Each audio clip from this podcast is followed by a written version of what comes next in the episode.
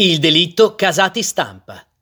Il delitto Casati Stampa, noto anche come delitto di via Puccini, fu un duplice omicidio commesso a Roma il 30 agosto 1970 nell'abitazione di Camillo II Casati Stampa di Soncino.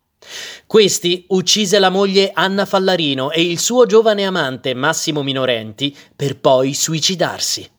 La vicenda ebbe ampia risonanza, sia per via della notorietà dei personaggi coinvolti, i coniugi casati stampa provenienti da una delle più antiche famiglie nobiliari milanesi, sia per i retroscena morbosi che all'epoca attirarono l'attenzione pubblica, in quanto venne rivelato che Minorenti era l'amante della Fallarino con il consenso del marito, che la spingeva infatti ad avere rapporti sessuali che lui si limitava a osservare.